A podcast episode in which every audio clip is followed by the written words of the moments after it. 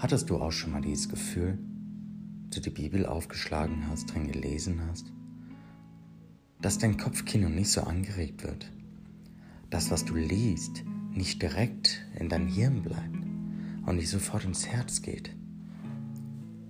Wir wollen Abhilfe schaffen. Wir von Hörensagen.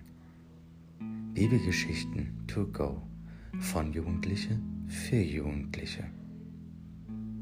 Und du hörst uns, weil wir es ernst meinen.